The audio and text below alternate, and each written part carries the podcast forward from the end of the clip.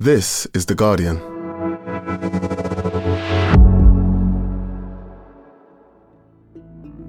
Today, Ukraine's army held off a Russian takeover of Kiev in the first phase of the war. Why phase two is going to be much harder.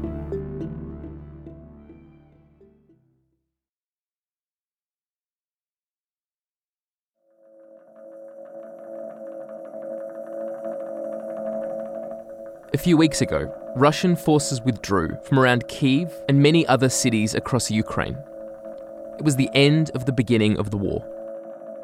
Then they started positioning men and equipment, preparing for the next chapter. What we've definitely seen where I am, I'm in Kiev, is we've seen a, an escalation of attacks by Russia, a whole barrage of long range cruise missiles which smacked into Lviv in the west on Monday um, and hit other targets in Dnipro, and an intensification of shelling too in Kharkiv. The Guardian's Luke Harding has been watching the start of this new phase. It does feel like the sort of drums of, of war are beating here, and something is about to happen.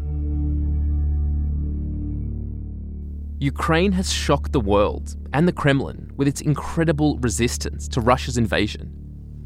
But the trenches and wide open spaces of eastern Ukraine are another story, a different kind of war.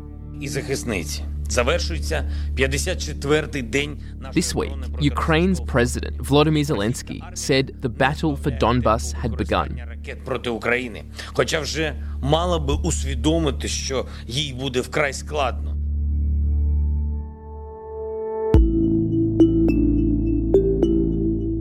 From The Guardian, I'm Michael Safi. Today in Focus Can Ukraine's army and its people withstand the next phase of Putin's war?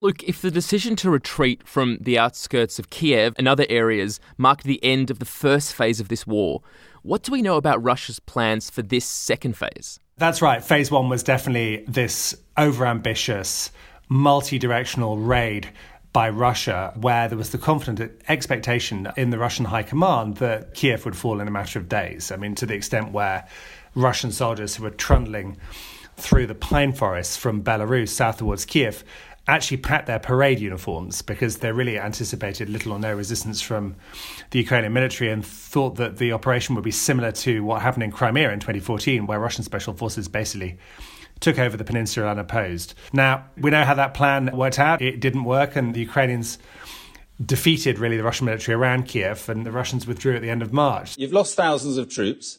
How many troops yes, have you lost? We have we have we have significant losses of troops, and uh, it's it's it's a huge tragedy for us. Russia started this war saying it was going to demilitarize and denazify Ukraine, and Vladimir Putin is now talking about liberating the Donbass. In other words, the war goal has changed.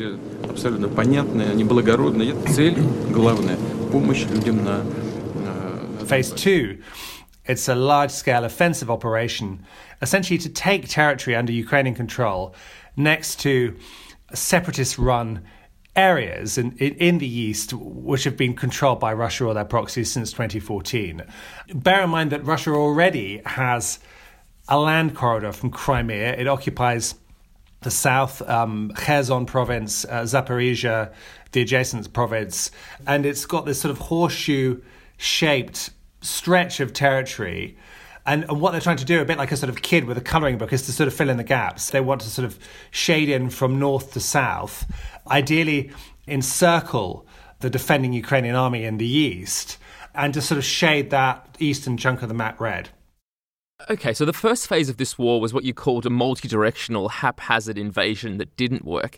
The second phase of the war, then, is to try to consolidate these areas that Russia has been eyeing off since 2014. But, Luke, is there something about this Eastern theatre that gives you a sense of how this fighting might be different to the kind of fighting we saw in the first phase, where they were trying to cover a lot of land and get to Kiev as fast as they could? I mean, I think there are probably two signal differences this time around. One is one of the problems that the Russians ran into last time around in phase one was supply lines. That there were conscripts who gave themselves up because they were hungry that they were given supplies for three days because the assumption was within three days they'd be in Kiev.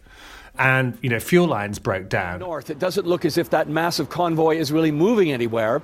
A lot of analysts think it, it's now stuck in the mud and it, and it may be practically useless. Whereas in the Eastern Theater, much easier to supply from Russia, whether it's ammunition or food or fresh soldiers. The other difference is aviation. The Russians have a, despite taking pretty heavy losses, have a very serious and superior air force, and they can kind of bomb targets.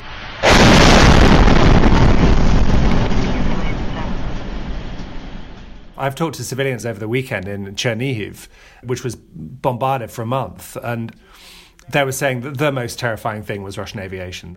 Those are the differences, but at the same time, essentially, they just have to advance and take territory. And, and my prediction is that it, it will not be easy.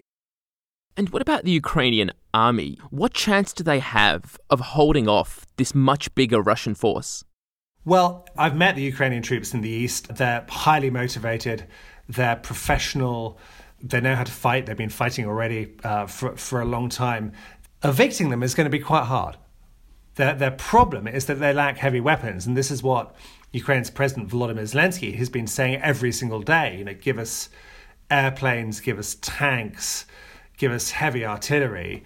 And they have some of this, but not enough of this. And also, they don't really have much of an air force anymore. They've got some air defenses, which leaves them powerless to defend against Russian airstrikes. So you would think that they would find it hard to struggle. Uh, and yet, every so often, what we've seen in this war is Ukraine does something completely spectacular. Russia did have a major military setback today, confirming the flagship vessel in its Black Sea fleet has now sunk. Ukraine says its missiles were responsible. Russia. My understanding is that Ukraine only has about 10 anti ship missiles. It waited six weeks and then it, it used two of them and it sank the, the Russian flagship carrier, an episode which has caused you know, enormous anguish and recrimination back in Moscow. Но даже то, что есть посягательство на нашу территорию, есть казус белли абсолютный повод к войне, настоящий, без дураков. So I think this phase two will have some surprises in store. And Luke, have we seen signs of a recognition within the Russian army that so far its invasion has not gone to plan? Having failed in those early objectives to quickly take Kiev, is the Russian army now changing its battlefield tactics? Are we, are we seeing any sign that they recognize that there's a need to do that? I think the change in tactics is just dark and awful. In that, that when Putin declared the special operation, as he called it, he said it was against Ukrainian military targets. And the Russians have been very frustrated. Quite often, they haven't been able to well, they certainly haven't been able to kind of eliminate as many targets as they would have wished. And instead, what they've been doing is like they did in Chechnya in the in the 90s and early noughties, like they did in Syria in 2016, is just bombarding civilians, killing innocent people, children, old people. And it's just become this grinding tactic, which I think is designed to demoralize Ukrainians and to sort of stop their will to fight. And look, what is the value of, of that tactic? I mean, why destroy a city that you one day hope to take? I mean, can, you can't really govern over a place if it's been turned to rubble, right? Yeah, I mean, that's a very good question. Again, with a dismaying answer, you would think that if, as Putin suggests, he wants to liberate the Donbass region and make Lugansk and Donetsk part of sort of Russian territory effectively and have them flourish, that he would use more careful or refined tactics. Whereas actually, I think the goal is more brutal and more nihilistic than that. And that's essentially to just kill Ukrainians uh, and to wipe out Ukraine as an independent country, to cannibalize parts of it, uh, no matter what the cost, no matter what the human cost. I mean, look at Mariupol. The last defenders of the city were given an ultimatum surrender by this morning, or you will not be spared. Those Ukrainians still left have decided to fight on. It was a city I visited in late January, and it was a flourishing, quite prosperous port city where there'd been an enormous amount of development since 2014. And now it's a desert, it's an apocalyptic landscape of rubble uh, and bodies.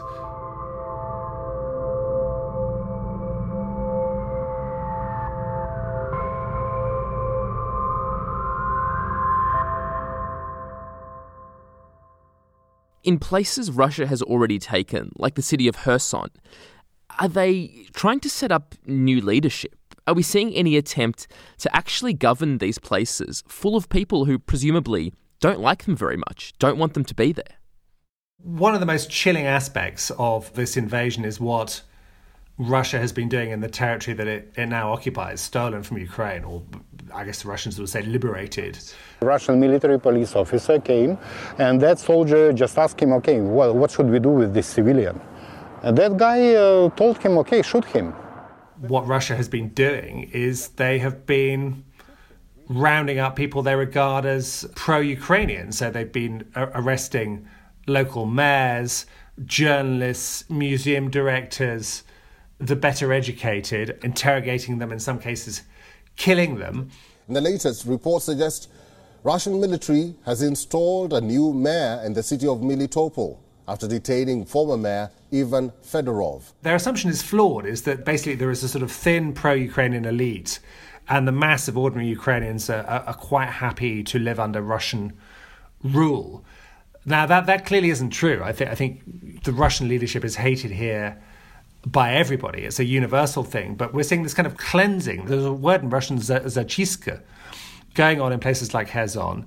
And we saw yesterday in a port city that I visited in January, Genichyevsk, which has been under Russian occupation for a few weeks now, a statue of Lenin was put back up on the main square, where there's now a Russian tricolour and a Soviet Union flag. I mean, you couldn't get a sort of greater symbol of Russian you know, cultural dominance and, and I would say imperialism. So it, it seems to me the plan for these occupied territories is essentially to rule them ruthlessly and to annex them ultimately um, into the Russian Federation. And look, in the end, is control of Donbass what this was all about from the very beginning? Or is this just the victory that's available to Putin now, the kind of second order priority that he, he can potentially reach for? I think Putin's plan is to subjugate the whole of Ukraine. That's the plan, but I think Donbass is what is doable in time for May the 9th. Which is the annual Victory Day parade in Red Square. I, have seen it. You, you, you sit on a tribune and you watch these gigantic intercontinental ballistic missiles trundling serenely over the cobbles. Первых дней войны сотни тысяч добровольцев ушли на фронт защищать родную землю от фашистских... And it's a display of, of Russian military might and Russian military prestige. And I suspect that what he will do is he will sort of declare a pause, say that he's reconstituted Novorossiya, which is new Russia, which will include Kherson, obviously Crimea, Zaporizhia, the Sea of Azov, Mariupol, uh, much of Donetsk, Luhansk. And he'll offer a sort of kind of pseudo truce to the Ukrainians, saying, well, you know, we can stop, recognize this. The Ukrainians won't accept that. And, and then, of course, the fighting will continue. And so, in that scenario, if the Russians do manage to take these areas that Putin's had his eye on, offer some kind of truce, and the Ukrainians say no, what happens next? I, I think the fighting uh, continues. I, have talked to a lot of Ukrainian government people here who are in Bankova, which is Ukraine's Downing Street. It's where President Zelensky is. And I was having, I was chatting to someone yesterday, and uh, he said, "Look, we have to win. You know, we should win." And I said, "Well, okay. Well, what does victory look like?" And victory for the Ukrainians under the current circumstances is, first of all, peace, and secondly, going back to the borders we had before February the 24th. I mean, that, that's their kind of finishing line, I think, if they could do that. So they would be able to get back Kherson, get back Zaporizhia, get back Mariupol, and so on. I think anything short of that, and, and the war continues.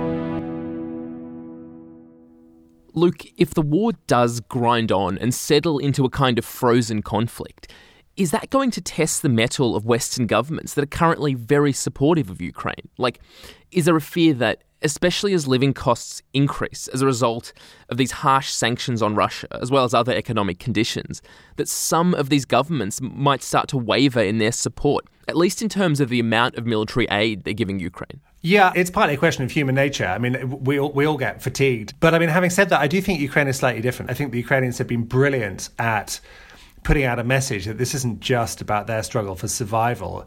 It is a, it's a more metaphysical conflict. It's good versus evil. It's freedom versus tyranny, democracy against the totalitarianism, and also the argument that you guys will be next. In other words, if Ukraine falls over like a domino, then it'll be Poland's turn. Then it'll be the turn of the Baltic states, Moldova. A video message to his people, trying to prepare them for the days to come. There's also, you know, Zelensky, I mean, has been an incredibly effective communicator backed by TV speechwriters. Snow is falling. This is spring. The war is the same as spring.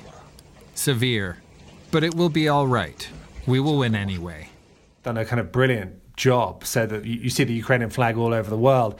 There's a lot of romantic solidarity from ordinary people. And, and politicians, of course, the, the, clever ones, the populists, they take their cue from people. So I, I, I think the support for Ukraine will continue. Whether the, the, delivery of heavy weapons continues, I don't know. I mean, the Ukrainian army is burning through this stuff at a terrific rate. But for now, I see a lot of cohesion and solidarity from the Western democratic world in support of Ukraine. Looking forward a bit, we know what the first phase was, and now we're seeing the opening of the second phase.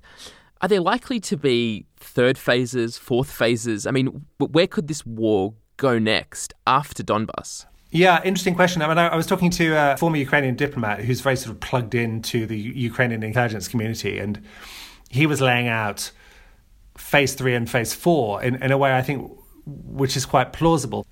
So I think phase three would be an attempt to do what Russia wanted to do right at the beginning, which is essentially to seize the port city of Odessa and uh, Mykolaiv, another city which has been holding out really indomitably uh, against massive Russian attack, and to connect Crimea with Transnistria, which is a, a relic, a, a, fragment of the Soviet Union. It's a breakaway part of Moldova where some Russian troops are already stationed. So essentially, to seize all of Ukraine's coast uh, on the Sea of Azov and on the Black Sea, uh, leaving Ukraine as a kind of landlocked rump state. Mykolaiv was also shelled again. Explosions were heard in the morning there. The consequences of yesterday's attacks on the city are still being. And then this phase four is almost certainly to, to try and seize Kiev, to have another go, and perhaps after the Donbass has fallen, to advance from the east to the west, to gobble up central Ukraine, and and then to push on Kiev and to to topple Volodymyr Zelensky's government and probably to kill him as well. Luke, looking back at some of the lessons the Russians ought to have learned from the first phase, one of them is that they clearly tried to rush things. They tried to keep to a schedule that was unrealistic. And you told me that, that the schedule for the Donbass campaign could be to try to wrap everything up by May 9, this Victory Day parade. And it makes me wonder have they learned anything? Are the Russians at risk of making the same mistake again? Michael, it's hard to talk about the Russians. I mean, essentially, what we're talking about is Vladimir Putin. We're talking about one man. This is one man's war. A, a, man who's almost 70 years old, who spent two years sitting in a bunker, brooding and reading history books, contemplating his role in this sort of grand tapestry of Russian history, and who's decided that it, it's his almost sort of sacral imperial mission to bring Ukraine back into uh, into Russia. Update everyone on some of the problems in the Kremlin. There's a Russian security services expert uh, who's just speaking out saying Putin put two of his top intelligence officials under quote house arrest for providing poor intelligence ahead of the invasion. So I think the military campaign is to a large extent being led by the politics. And, and bear in mind that, that Putin is many things. He's a KGB officer, he's a president, he's a bureaucrat, he's a career spy, but he's not a general. He doesn't actually know anything about about fighting, about how to win a successful war. Is there anyone inside the Russian government who can even give him the bad news? That is less possible than overthrow him. So we have a frustrated, aging civilian leader trying to direct and micromanage an overambitious military campaign. It, it may succeed, but I don't think there's any guarantee of that.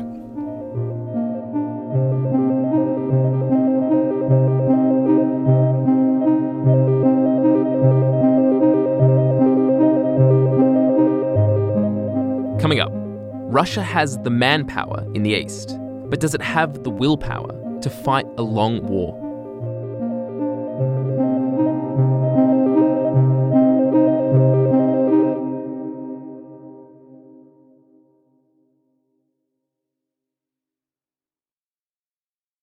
Luke, on paper, looking at this Russian campaign to take the Donbas, you've got to say they have the advantage. Like they have the technology, they have the numbers, they have many more resources than their Ukrainian opponents. Is it inevitable, just a matter of time, that they will take this region? Or are there other factors here, other factors in war that aren't so tangible but could prove decisive? The problem is, you know, where people are like, linear development. Maybe it's because we've watched too much sort of Netflix, where everything has to have a beginning, middle, and an end. I think this conflict, phase two, could be where we have a middle, middle, and a middle, rather than a beginning, middle, and an end. Uh, essentially, kind of messiness where, yeah, I'm pretty certain the Russians will take more territory, but they then, then may lose territory in, in counteroffensives from the Ukrainian side. And also, they will take huge losses it was quite interesting watching the most recent speech by President Zelensky, where, where he was suggesting in rather an arch way that because of sanctions, Western sanctions against Russia, they would eventually run out of military stuff, that there was a finite number of missiles they could, sh- they could shoot.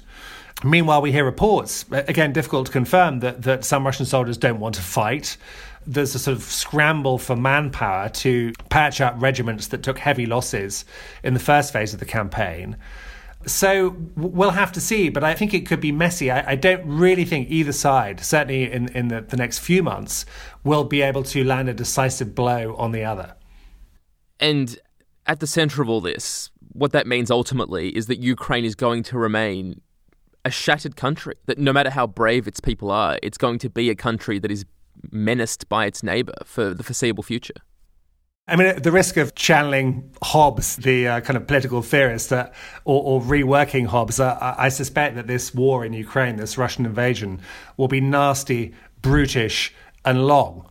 I don't see a resolution coming anytime soon. I mean, if Putin loses, I think ultimately his regime falls. And there are questions about whether he would survive in that scenario politically and possibly even physically.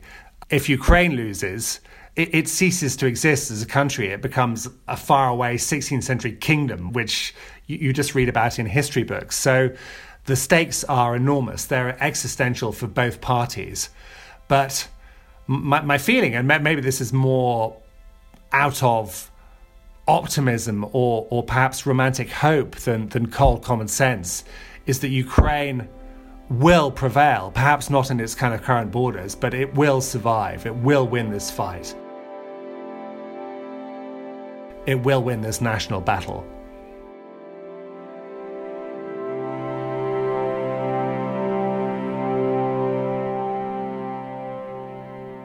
That was Luke Harding, a senior Guardian foreign correspondent currently in Ukraine. Thanks very much to him. You can read all his coverage of the battle for Donbass at theguardian.com.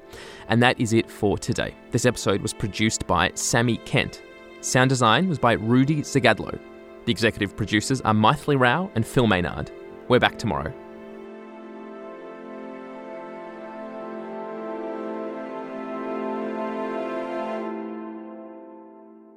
This is The Guardian.